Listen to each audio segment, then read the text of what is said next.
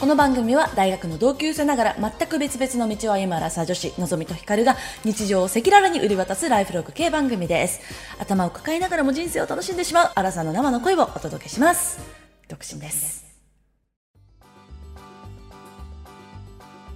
皆様こんばんは2022年えー、っと4月2日土曜日夜8時を過ぎましたのぞみですヒカルです。はい。あのね、ラブイズブラインドジャパンシーズン2の募集が始まりました。 おお、出る？のんちゃん。応募しようかな。応募してみてよ。ポッドキャストいやちょ一っと気ねに上がるかもよ。 まあ、そそうれのたいうめ可能性もなきにしもあらずだけどな。どっちが目的だっていう。売名、売名行為になってしまうわ。うんまあでもなんか、書類通るのか通らないかぐらいはちょっと見てみたい気持ちはありますね、正直なやとっこてろ。みたら、うん、やってみたら いいじゃん。やってみようかな。なんか写真をつけるとこがあるんだけどさ、そこに自分が一番いいと思う自分の顔写真を添付してくださいって書いてあるの。 なんやそれ。うん、ただしアプリ。リは NG ですって。そんなんないわじゃあって感じになりました。 はい。それでは今夜も始めていきましょう。アラサー女子の人間観察。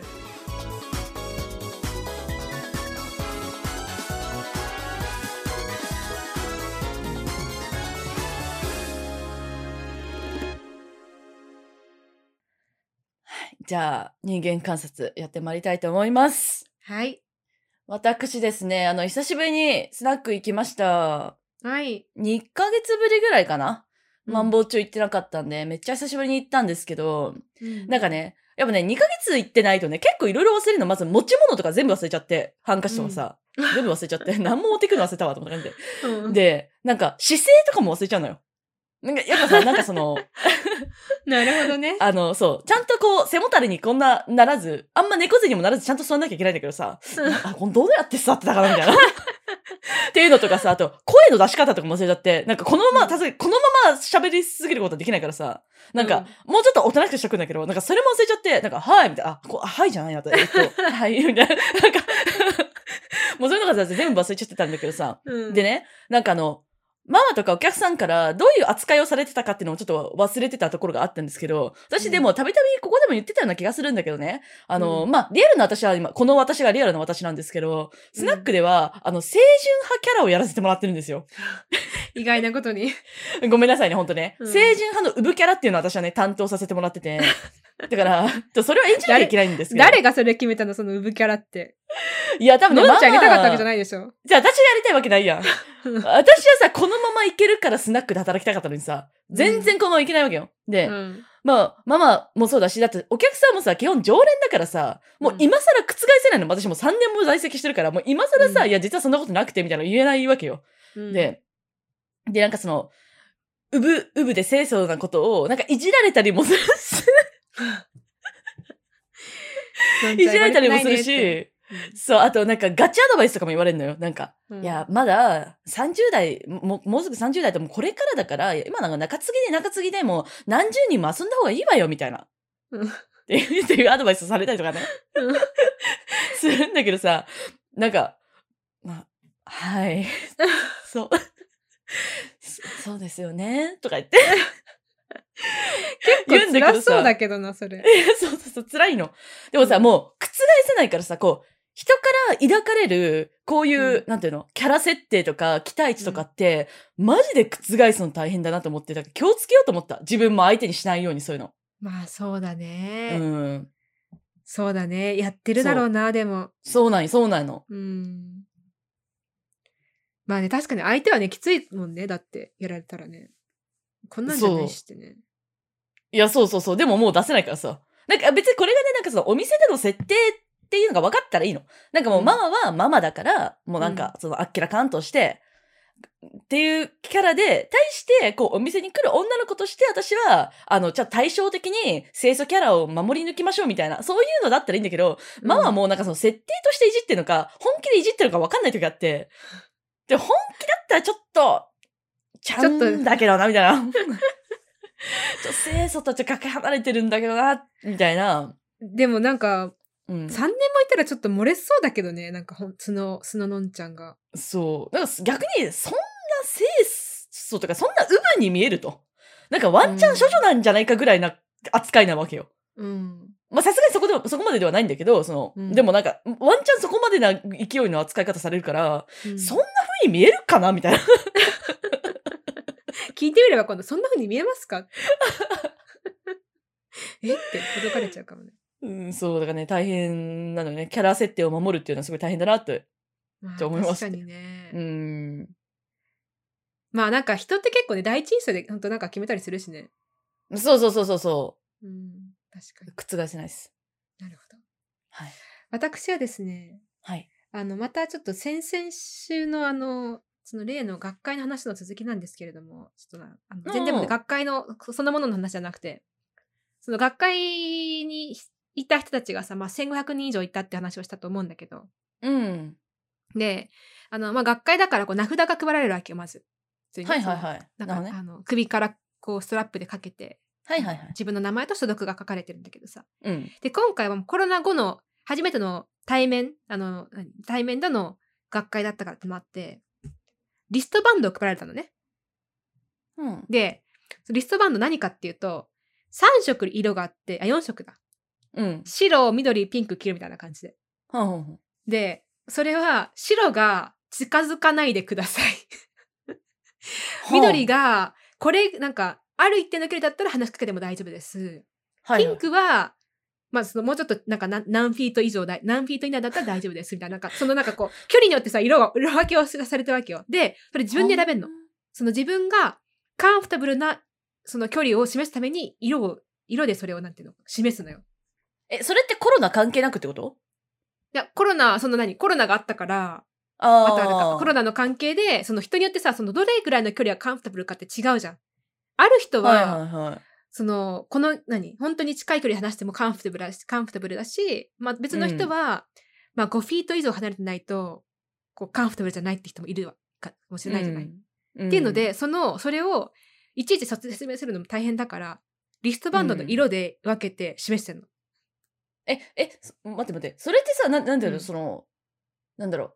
私はその近くで話すとこ、まあ、万が一コロナが映ったら嫌だからっていうのももちろんあるけど、でもそうじゃなくて、こう人間としてそもそもどれぐらいの距離が、あの、心地いいかみたいなのをあらかじめ示すってこといやコロナの関係だともそのコロナでさその近くで話せば話すほどさその感染する可能性が高いっていうふうにそうね、そうね。感じてる人にとっては離れてた方がいいじゃないうん。なるほどね。ああ、じゃあそう完全にコロナのあれだけなんそだ。うコロナなるのほそうどそうそうそうそうそうそのソーシャルディスタンスっていうのでもなるほど。それがう、もうソーシャルディスタンスがもう社会的に決められるんじゃなくてもう自分の中でこれぐらいはソーシャルディスタンスとして OK これぐらいはダメっていうのをもう自分で決めてそれをその初日なるにほどねネームプレートと一緒に取るのよ選ぶのよどれがいいって言われててえどれがいいんうんじゃあうん白みたいな 別にあのうんあの気にしないからさあのうん気にしないっていうかその別に全然話しても大丈夫だなと思ったから、うん。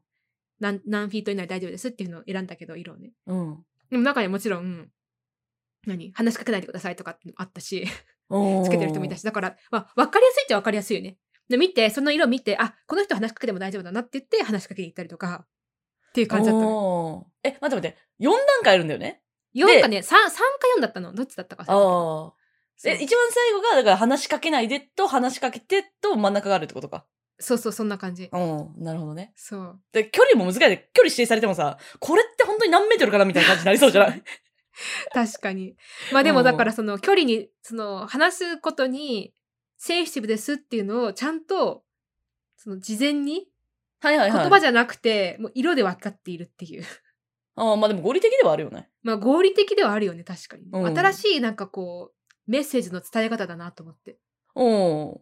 え、な私は全然なんかいいと思った。うんいやでも面白いなと思ってこのやり方が面白いね,、ね。うん面白いよね面白でも確かにさなんかそのなんちゃんのんちゃんさっき言ったけど別にこれコロナじゃなくても単純にその社会生活の中でもそ結うそ構うそうそう誰でも話しかけてくださいっていう人は さなんかそのリストバンドとかつけて駅中とか歩いてさなんか話しかけてとか言ってるとさ、この人はこの人は話しかけていいんだなってい。ナンパ待ちみたいな感じや。 そうだね確かに そううまあんそんわかりなやす感くじなるでね結構そう面白かったなと思ってえー面白いね。うん、そうそうそうそう。って感じですありがとうございね。はい。い。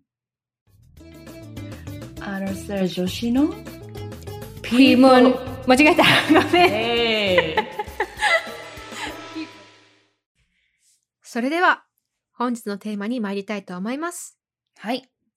本日のテーマは、これまでごまかした経験、どんな感じ ちょっと自分で笑っちゃった。ど んな感じってちょっとよくわかんない。まあね、いやなんかエねイプリルフールが昨日だってということでね。そうそうそうそう。あのね、うん最初はね、うちらの、これまでつついた嘘どんな嘘っていうのでテーマを話そうと思ったんだけれども、でそれ話してた時に、うねちらだからそこまで嘘ついてなくねってなったんだよね。 別にあの嘘が全くないわけではないけれどもなんかもちろん皆さんにもち報告するほどのなんかこう、うん大きな嘘をねついてきた経ろん験がそうそう、ネタになるレベルの嘘がね、あんまないなってそういそうそうう。そうそうちょっとなんかだから下手になんか正直者アピールしてしまってもあれな のでちょっとあのでもねごまかすことはごまかすよねっていうのでちょっとごまかしネタをそうだごまかしエねピ。ソードをね話してみたいなと思いますはい。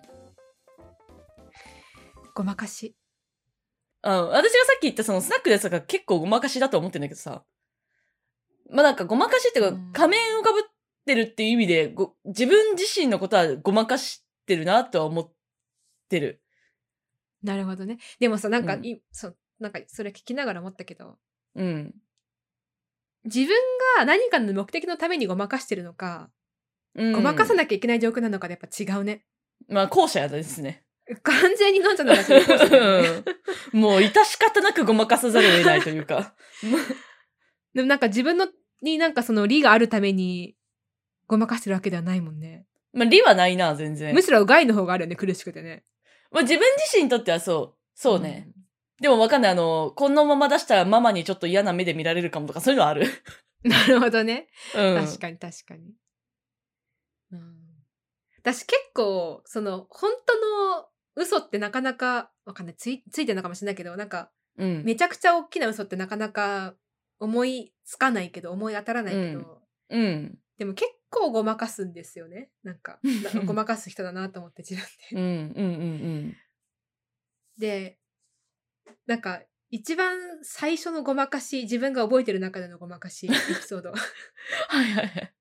なんか小学校の時なんだけどうん。話したかもしれないラジオでうんあの朝さ寝ぼけてあのパジャマで行ったことがあるのよ学校にそんな漫画みたいなことあるそうでもねちゃんとねかわいあすそうぎそうあるやんの上は着替えたんだけど下を、うんはあの下ちゃんとなんかその時スカートを履いててなぜか私もそ,、うんそのスカートはなか履かなかったんだけどなぜかそのう日んスカート履いてて、で下のさズボンしかもなんかすごういんカラフルな、もういかにもパジャマだろっていう感じのなんかこうスパッツみたいなの履いてたのようん。でも全然スカートに合わないしねうん。で間違えてそれ言っちゃってうん。で一生懸命友達に別に友達多分気にしないのよその小学校だから小学生だからそのうね、んファッションとか、うんなんだけど友達に一生懸命「で見てこれねこれで桜逆上がりしてもねほら見えないの」とか言ってなんかめっちゃアピール してたかわいいよねめっちゃ可愛いじゃん。でもなんか何ねそれ結構ねそのメンタリティ今でもあってなんか一回間違えてしまったミスをごまかして最後まで突き通すっていうえ、すごいな。なるほどね。上手だね、でも。でもさすなんか小学生なのによくやるよねうん、よくやるね、それは。そうちょっとわ尊ざわ敬ざするわ。さ、わざわざさ、た何、逆上がりとかしてみてさ、見てほらパンツ見えないのとか言ってさ、 気にしてねえよって誰も。何可愛すぎんだけど、何そかわいれ。いよね。可愛いそな。う。でもだからそん一なのあったか回、なそうう、ん一回間違えてしまったものを訂正しきれなくて、まあ、その、さっきのそれなんとかのーちゃんと似てるけど、訂正できなくて、最後まで、こう、何続き続けつ、最後まで行ってしまうっていうのね、ある。なるほどね。あとは、うんこっ。ちの寮に来てもちょっとかなりああの時代が最近になりますけれどもはいはいはい。あの数年前にね私、えっとカンボジアに教員旅行で行ってるんですよ。はん。でまあその教員旅行すごい楽しかったんだけど教員旅行っていうか教う員、ん研修旅行だ。あのうんうんうんなんか先生たち何人か東京都の先生たち集めて、うんカンボジアのすごい田舎の方にある小学校もうほんと電気も通ってないようなところに行って、あのうんまあ、交流するっていうプログラムだったんだけど、まあ、すごい面白くてうんそれ自体は。ア。うん。で、それが数年前にあって、まあ、こっちに去年来てた時に、うん。ミャンマー出身のね、うあん。の、友達まあ、ビルマの出身の友達がいて、その子に「あそういえばあなたの国クソニアマン行ったよ」って言ったうの。ん。うん。でその時になぜかその、まあ、ミャンマービルマとあのカンボジアなぜかちょっと一瞬ごっちゃにしちゃっててね。はいはいはい。ででも行った後に行った直後に「あやば違うじゃん、カンボジアじゃん」と思ったの。うん。なんだけミどャンマーじゃなくてね。んそう、。その子もなんかもう、あの、え、どこの市に行ったのどこ行ったのってなんかすごい聞いてくれて、なんか、うえ、ん来てくれてありがとうみたいな感じだったから、うん。今更訂正すんのもなと 思って、かにな。 あ、あのね、首都の近くのね、 なんだったかなんだかの都市とか言って、あ、あれいや、そこじゃないんだよ ね、みたいな感じで、なんか、めっちゃいい。え、どこだろうえ、南の方西の方と。ねえ南だったかなみたい な。痛い苦しいって思いながら、早くこの会話終われって 思って。決して訂正しないっていでうね。もまあまあまああるよな、それぐらいならな。そうう。んいや、でもね、やっぱ。ね、一回ついてしまったのはなかなか訂正できないね。うん。あとなんか、わざわざ訂正するほどのことでもないな、みたいなものとかさ。ちょっともう、まあ別に、こん、これからこのね、話題が何回も上がって、この人と信頼関係を結んでいくとかいうわけでもないとは、別には別にとってもいいかまな、あみたいな感じになるよそうだな。うん。そうだね。まあだから、そ、そんなに大きなあれではないです。まあ確かに可愛いな。けど結構そういうのよくあります。うんう。んまあ、そうだな。なんか私、それでなんか、ちょっと盛るとかいっぱいあるかも。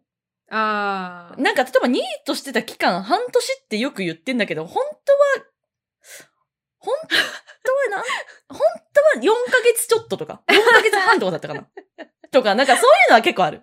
私でもさ、それで言うとさ、うんなんか付き合ってた、なんか私、大学の時とか特に長く付き合ってた方がすごい価値がある って、まあ思ってたので、うん。まあ今でも思ってるけどね。うん。あの、なんか、一人目の時どれぐらいつけたのとか、二人目の時どれぐらいつけたのつけたのって時に、まあ、ひ二人目のと、まあ、一人目ちょっとなあなりあまりは短かったからあまりカウントしないけど、二人目の時は、多分ね、本当に合計で1年3、4ヶ月なのよ。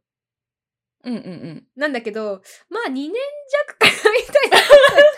ちょっと持ってんな、それは。結構持ったなと思って。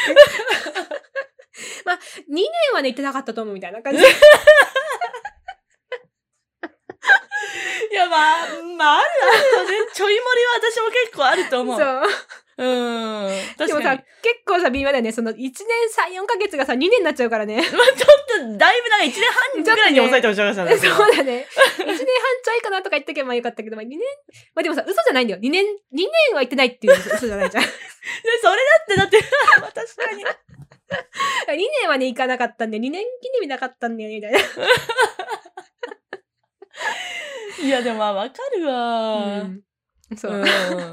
なんかさ、ちょっとさ、ちょっと自分の理想に寄せちゃ、寄せちゃうんだよね。 なんか。寄せちゃうね。そでうさ、それずんどん言ってるうちにさ、なんかまあ別に本当にそれぐらいだったかもって思いそう始めてき そてうそさう。そうそう。うんうんで、慣れてきちゃうからね、まあどっちでもいいかってなっちゃうようね。ん、そう。怖いね、でもね、なんか、その、うんまあでも相手にとってもさ、でもその差って別に多分どうでもいいから どさ。うでもいいんだよ、そう、どうでもいいんだよ。うんもう自己満だからね、そそうのどうで辺、マジで。そうわかるそうわ。 いやー、まあでも確かにね、可愛い範囲ではあるかもね。えー、じゃあ私あんまり、自分の中であんまり可愛くないごまかしの話していいうん、聞いたことないから、ちょっとドキドキしてる。えー、どうだろうな。いや、でもなんか、あ、どうやろうな。あの、リクルート辞めた時の話なんだけど、うん。で私、新卒リクルートだったんですけどね。うんで、半年で辞めたわけですよ。うん。で、その時にもう、なんか、いろんな気持ちがあって、なんか、とにかく辞めたいんだけど、うん。なんか、なぜ辞めたいのかが、ななんか、はっきりしなかったの自分の中で。はいはいはい。でも、すごい辞めたかったの。 うん。で、辞めたい理由も、なんかもうそれなりにこう、いっぱい考えて、あ、多分これだ、あ、多分これだ、あ、多分これだ、みたいなのがいっぱいあったんだけど、うんなんとなく絶対これだっていうのがなかったわけ。でも辞めたかったの。だから、辞める理由が欲しかったの、私はすごく。はいはいはい。で、その時に、えっと、インターン時代にすごい仲良くしてくれてた先輩がいて、うん。で、その人と会ったのよね。で、なんか辞めたいんですけど、みたいな。うん。で、その人が、なんか、えっと、男の人なんだけど、俺は、なんか、やっぱものづくりがすごいしたいんだよね、っていう話をしてて、これだと思って、うんそれをゲットして、もうひたすら、いや、私ものづくりがしたくてっていうのを言い続けて辞めたの。 ものづくりってだってさ、デザインとかじゃないんですよ、別に。いやいや、でもなんかそのインターネット上の、なんかそのサービス作るとかも一応なんかものづくりみたいな定義にうちには入れていたから、だからなんか別になんか外れてはないし、実際、まあうん確かに作りたくはあった。だから結局さ、営業からそのデザイナーに転向したから、なん、かその、そんなに嘘では、嘘っていうほどではなかったんだけど、うん嘘じゃないじゃんうんでも、なんだろうな。なんだろう。でも自分の中、自分が本当に思ってたことじゃなくて、なんか明らかにその、あ、これだったらやめやすそうみたいな、こう、ゲゲットした言葉だ ったのね、私的には。ああ、なるほどね。そう。で、それこそなんかうん自分にもまやかしかけるというか、いや、私は多分ものづくりがしたいんだ、みたいな。 でもこう、うで、多分これやめたいんだ、みたいなのを、なんかすごい自分にインストールして、で、それで、れ、あの、言っってやめたっていうのがあって、で、これね、結構ね、尾を引いたの。もう数年、数、数年どころじゃないかな。なんならなんか、それが解けたのが、むしろここの2年ぐらいな気がする。だからそれまでは、はめちゃくちちゃ長引いてて、なんかあの時やっぱ正直な気持ちをちゃんと思っ、引き出して伝えてやめなかったから良くなかったんじゃないか。それで今よくうまくいってないんじゃないかって気持ちがずっとあって、だからね、うーん結構ね、尾を引きましたね、あれは。ゃ。なるほどうね。んなんか、その第三者的な視点から聞いてるとさ、全然なん、なんか嘘じゃないじゃんってまず思うし、うん。別になんか好きだよね、デザインとかやってたからさ、好きな、うん、出会っ嘘じゃないなって思うし。うん。で、まあそれが違ったとしてもね、別に大したこと、なんかやめたいって気持ちがあったわけで、それになんか理由が欲しかったから、たまたまね、ちょっと取ってつけたよう な、なんか理由だったそうそうそうだったとしてもさ、別になんか、うん、いいじゃんってなんだってねやめたいって気持ちが先あったらいいじゃんって思うんだけど、うんでもそれがそのそんなにも年月引いたってことはやっぱなんかのんちゃんの中で何かがあったんだろうねそのなんていうの自分の中で正直でありたいっていうのがあったのかなそうね。なん、うん。そうね。なんかその、うん、正直じゃなかったこととか、なんかその、なんだろうな。会社に嘘をついてしまったんじゃないかとか、なんかあんまそういう後悔の念じゃなくて、なんなんだろうな。自分に自分になんかあれじゃないその時例えばさ、ま、自分に対して、いや今はこれはやめるための口実を今作ってるだけなんだっていうのをちゃんと自分に言ってたら違ったのかもしれないけど、んなんあかー自分にもそれはそうか嘘もついてだうん。たのが苦しかったのかなもしかしたら。うん、そうかもしれない。で、結うん局、それがさ、本心じゃなかったからさ、その先もさ、なんかそれに向かって、じゃあひたすら、こあう、ー行動できたかといえば結局できなかったから、また転職を繰り返しちゃったんだけど、なんかそれの一番の発端がその時だったんじゃないかって思ったからなるほ結どね構後悔してたのかもしれない。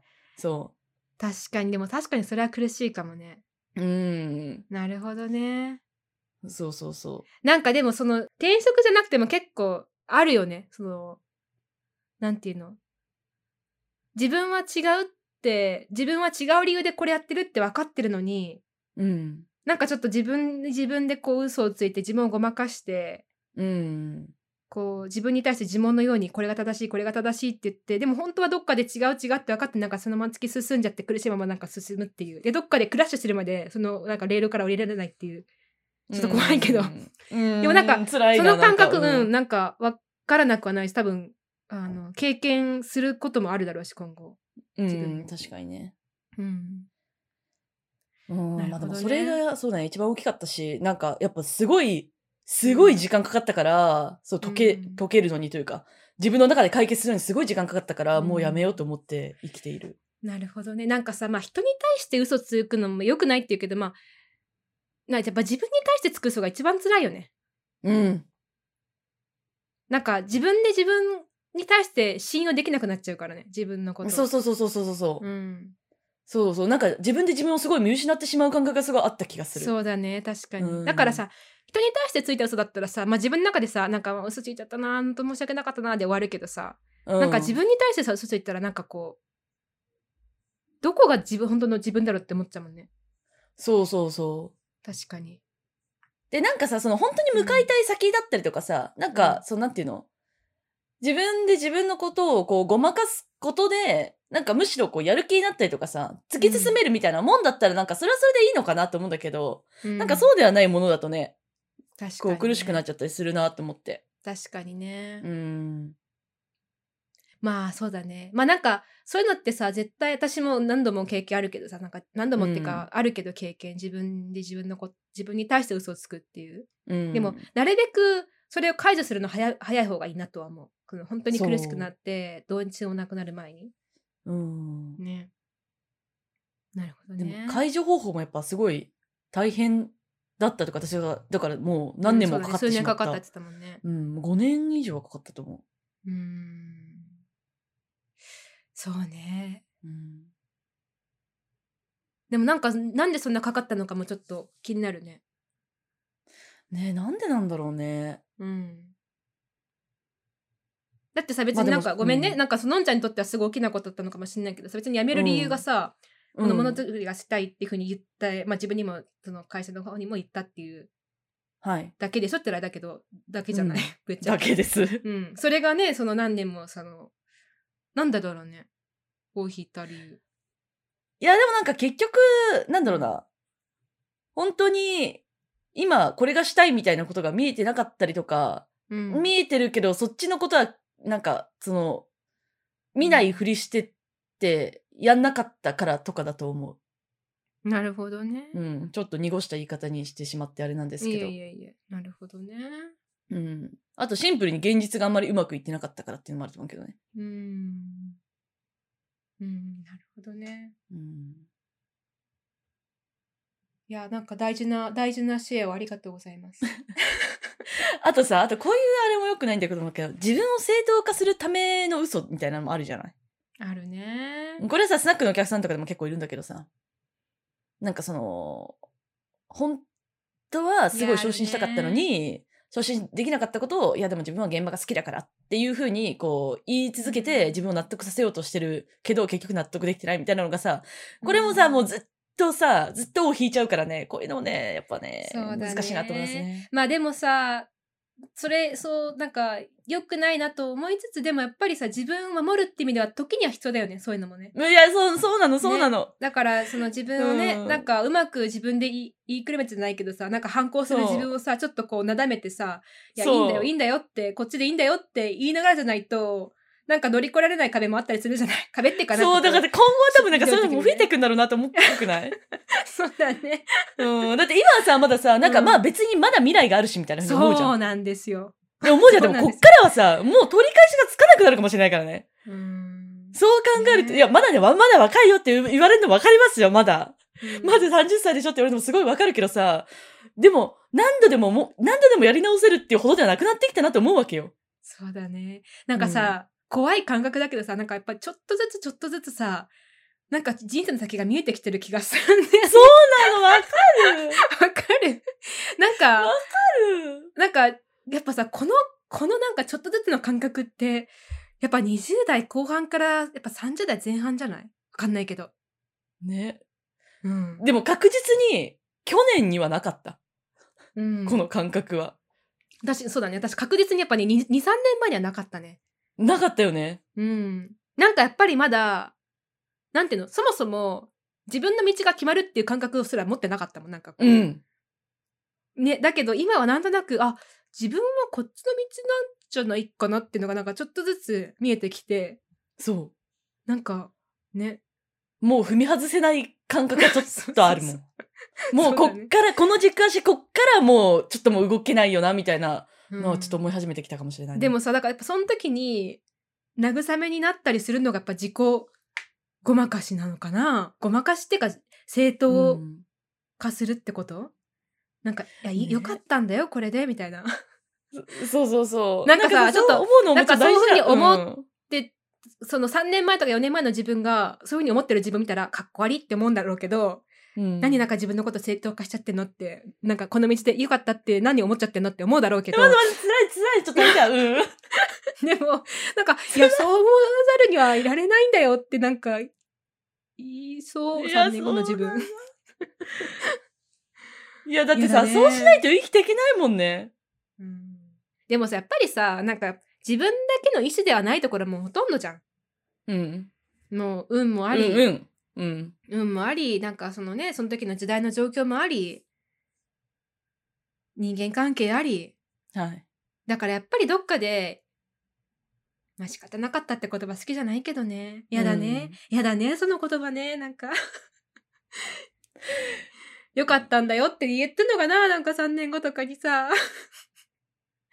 何この回何この回ちょっと。いや、辛いんだけど、どうしよう。すげえ辛本く当はなってきた。本当はこんな回のつもりじゃなかったんだよ。いや、本当だよ、もう私。いや、ちょっともう、辛いわ、今日。 泣かないで、のんちゃん。泣き そう。だってさ、これさ、じゃあ仮にさ、うんあのー、出産せずに生きたとするじゃん。 やっぱ辛い話する。ごめんね。辛い、辛い話に辛い話を重ねてきたね、のんちゃん。いや、でもさ、想像するときあるんよ。うん40歳とかになったときにさ、うん。やっぱ子供欲しかったかもしれないって思ったときに さ、のんちゃんで泣いもて私、こるれやばい、 泣きどうする編集できるよ、これだったら今でも。でねも、なんかなそんで さ、でも、でもこれ、だってこうだったか、私の人生だったんだとかさ、やっぱ、いないからこそ楽しめたことがいっぱいあるとかさ、うん。なんか、そういうのを、もうさ、自己正当化してるわけじゃん。まあそれ本で当はも欲しかったかもしれないっああ。て気持ちに蓋をするというかさ、まあでもやっぱ、うん、そう。なんか今、今聞いてて思ったけど、やっぱ自己正当化と、なんか自分をな納得させるってなんかちょっと違う気がするね。あー、確かにね。なんか自己正当化って、なんか相手は正しくなくて自分が正しいって時に、いや自分は間違ってなかったよ、周りが間違ってたんだっていうふうあーに言う確かのがに結確か構自に己正当化だけど、う、なんか自分を納得させる、今の言うとさ、自分を納得させるってことだ。だって自分で、そうね。前も話したけどさ、これ、ここのラジオで、その結婚にしても出産にしてもさ、自分のね、うん意思だけではどうにもならない世界じゃないもん。っはい。てなった時に、やっぱ、うんそうなったら、いかに自分の暴れ馬を自分のこの道の中にこう、すなんていうの、安定させて乗らせて、うん乗ら走らせていくかっていうことじゃないっうん、確かに。て考えたら、大事な知恵な気はする。まあ、やらずには生きていけないよね。そうだよね。うん。うん。やっぱだから、やっぱこれはやっぱこれは自己正当化ではないよ。そうやなっ。ていうことだ。で、多分私はその、30歳が目前すぎて、うん多分今こんなナーバスになってるだけそうだね。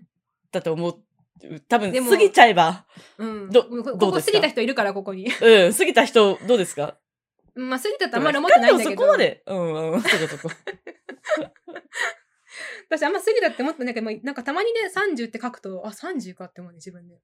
なるよね。だって29でも思ってるもん。あ、29かって。ね。うんあでも多分こんなもんだよ。多分50になってもさ、あ、50かもう、もうもう自分50かって思う。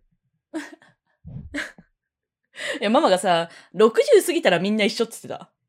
それまでは、なんかあの、50歳とにゅ40歳、まあちょっと違うねってなったりとかするけど、うん60過ぎたらみんな同じって言ってた。なんか、 なんかわからなくはないよ。なんかその言ってる意味。うん。まあそれもそれでありがたいなと思って。うん。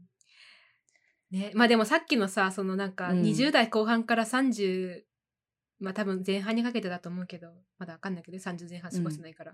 うん。なんかちょっとずつなんかこう自分の生きてる線路がレールが見えてくる感じはやっぱり怖いっちゃ怖いよね。いや、怖い。ね。あとなんかこれまでのこの先なんだどんなことがあるんだろうっていうなんかワクワクとかがさうん。ちそょっうと。ずつ減ってきてる感じはするよね。そうそう。まだ何でもできるし、まだどこにでも行けるって思ってたところが、あうんもうそろそろここに、ここに落ち着かなきゃいけないのかなって、うん確かに思い始めてる自分がいる わ。うんこんな私でさえもそうそうそうそう私も結構自分では結構ワイルドに生きてるつもりだったんだけどなんかこんな私でも、あそろそろ安住みたいな 安住っていうかそろそわろか安る。定みたいな。ちょっとねうん。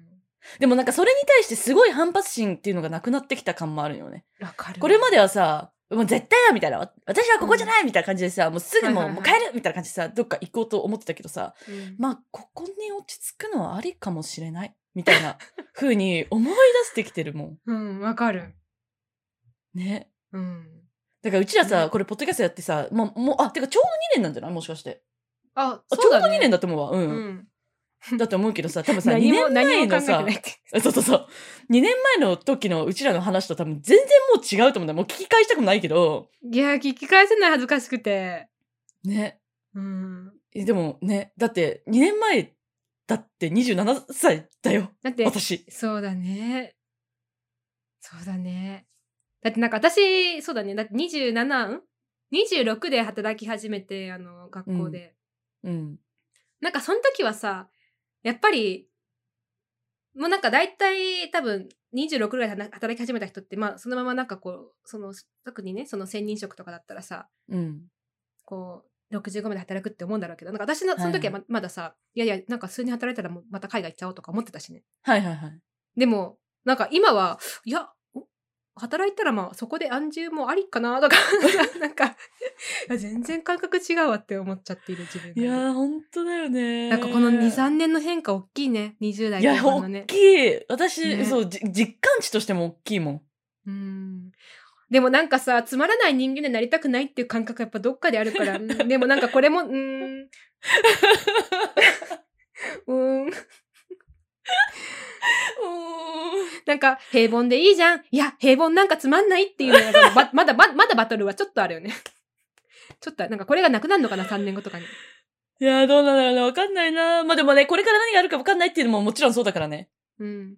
うん。そうだね。それね、道が見えてるって思ってたとしても結局見えてないかもしらんしな。そうだね、そうだね。それは本当そうだね。まあその辺はね、はやっぱ柔軟に生きていきたいですよね。そうですね。今日何の話今日ね、ごまかしについて話だったんだけど、今日すごいずれちゃったね。ずれちゃったし、なんかすごいあのー感情、いろんな感情があった ね。うん。ちょっと疲れちゃったね、ななんか大丈夫かな。んうんででも切実な感情を伝えることはできたかなと思う今うん日。すごい誠実だったと、切実って ね。はい。はい。じゃあちょっと本編疲れちゃったから終わりにしますか。そうですね。どうもお疲れ様です。お疲れ様です。アラサイの市の人間観察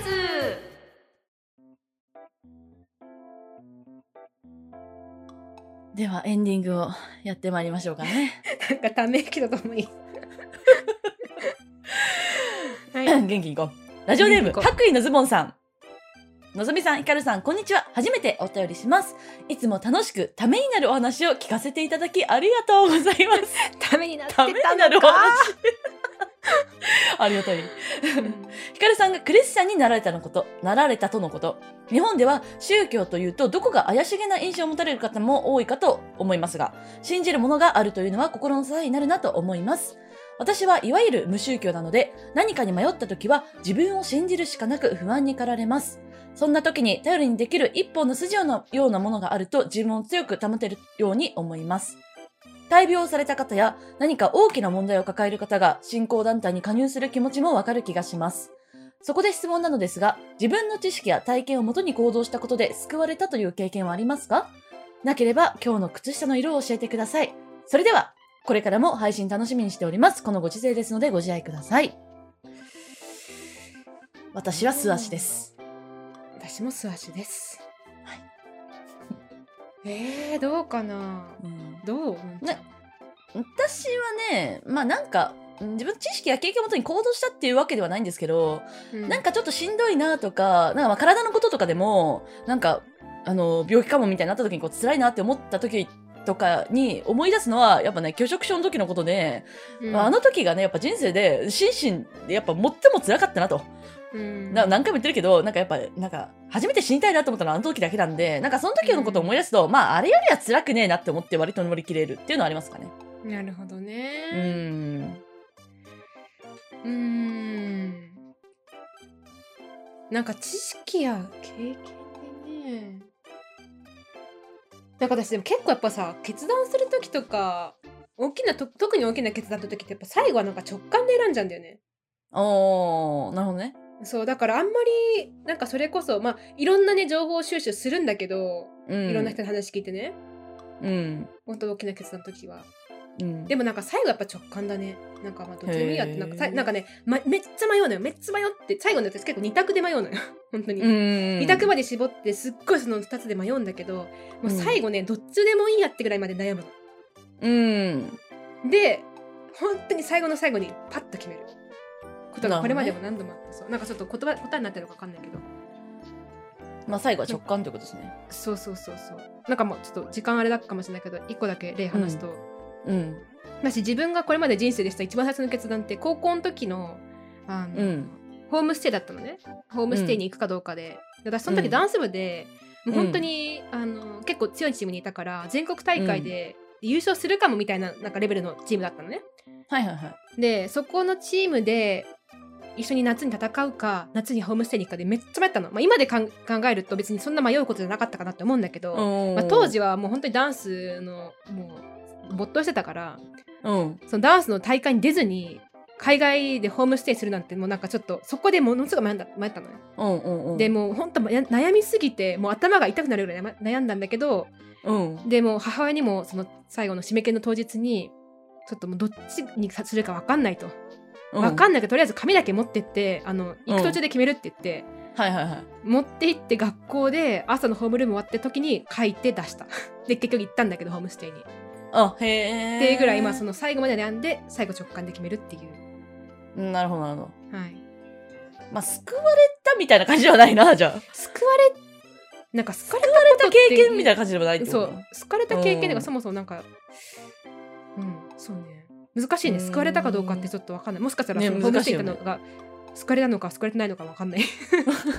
確かにはい。で、ちなみにですね、この方ですね、私たちの番組どこで知りましたかっていうアンケートがあるんですけど、他のポッドキャスト番組で紹介されていたになってるんですよ。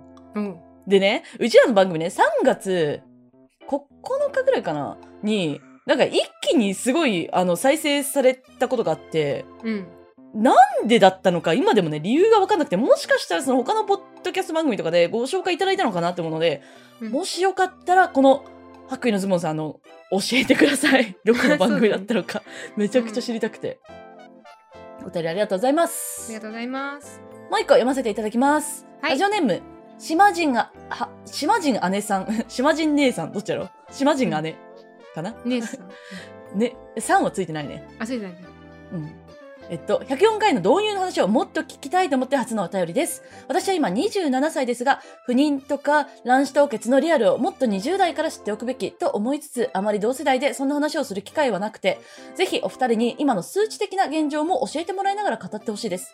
欲しい、欲しくないの明確な意思はないというのぞみさんの話もとてもわかるし、かといって全てがコントロールできると思っていいのかというヒカルさんの問いも刺さるし、今の時代のこの年齢の女子ってせ社会的な選択肢がシビアな環境を生きてますよね。だけどそんなことも女子間で楽しみながら考えちゃいたいです。いつもお二人の声に元気もらってます。これからも配信楽しみにしています。とのことでございます。ありがとうございありまがすとうございます本当にありがとうございます 二回ちこょのっ方はね、あの、姉妹でポッドキャストやられてる方なんですけど。そうそうそうまあそうね。え、なんかさ、あの、前さ、言ったじゃないその、えっと、企業が不妊治療を支援することについてのセミナーに出ましたよって言った話したんですけど、あの時にね、なんか出てたのが、その、会社で不妊治療の支援をするっていう前、以前に、その不妊治療ってどういうことをするのかとか、一体どういうものなのかっていうのを、そういうセミナーを会社に向けてするっていうのが、なんか第一ステップとしてあるらしいんですよ。うんうんでそこにはあのすぐにやろうとは思ってないんだけどまあまあ聞いてみようかなみたいなっうんていう感じの人とかも結構き来るらしいのねでそれを聞いて、あそうなんだとじゃあまずはあのこのまま仮にね妊娠したいなと思った時に妊娠できるのかどうかの検査をしに行くみたいな方が結構多いらしくてでその時に意外となんかいろいろ見つかって、うんその実際にこう子供が欲しいって思う以前に治療を始められたりとかなんかそういうことができるって言ってて、だからなんか検査しとくっていうのはなんかまあありなんだなって思っててでまあちょっとしたことないんでその今ねなんかどんな数値なのかとかちょっとおお伝えできないんですけどっていうのはちょっと気になってますね。なるほどねうん、まあでもねその検査できるっていうのもね選択肢が増えちゃったからね検査するかしないか選択しないといけないからねいやマジでそう。ねえなんか本当このね この方が言ってらっしゃる通りなんか選択肢が増えたことは嬉しいことなんだろうけれども迷う要素が増えたよね。いやそうなのよね。難しい、難しいです。ちょっとまただねってねなんかこの辺何いやなんか どうぞ。うん、ごめん。いや何とか言っていやあのすいませんちょっと一言。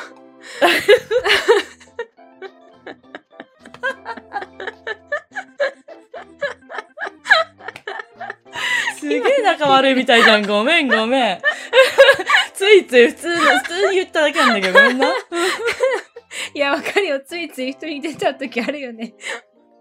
なんかごめん、ちょっと話変わるんだけどさ、ごめんね。うん。変わるんだ、うん。変わる変わるうんちょっと何々ごめんなさい今ので。なんかさ、すごいさ、いつもさ、にこやかなさ、あの、うん教授がいてさ、いつも、いつもさ、はいって言ってさ、もうすごいなんか、はい、how are you? って感じで帰ってくれる人がいるうのよ。ん。うんこの前さ会った時にたまたまなんか階段で多分本当になんか一瞬すれ違っただけなんだけどその時に入ったら「はい」って言われてなんか結構傷ついたっていうあれいつものはないのみたいな。はいって。ははいはいはい。わかるでもこういうことあるよねなんかあるある私もよくあるからさ。なんだっけ何をしたか忘れちゃったもんちょっと 次の方に行きましょう。いや、もう終わりです、今日は。あ、もう終わりか。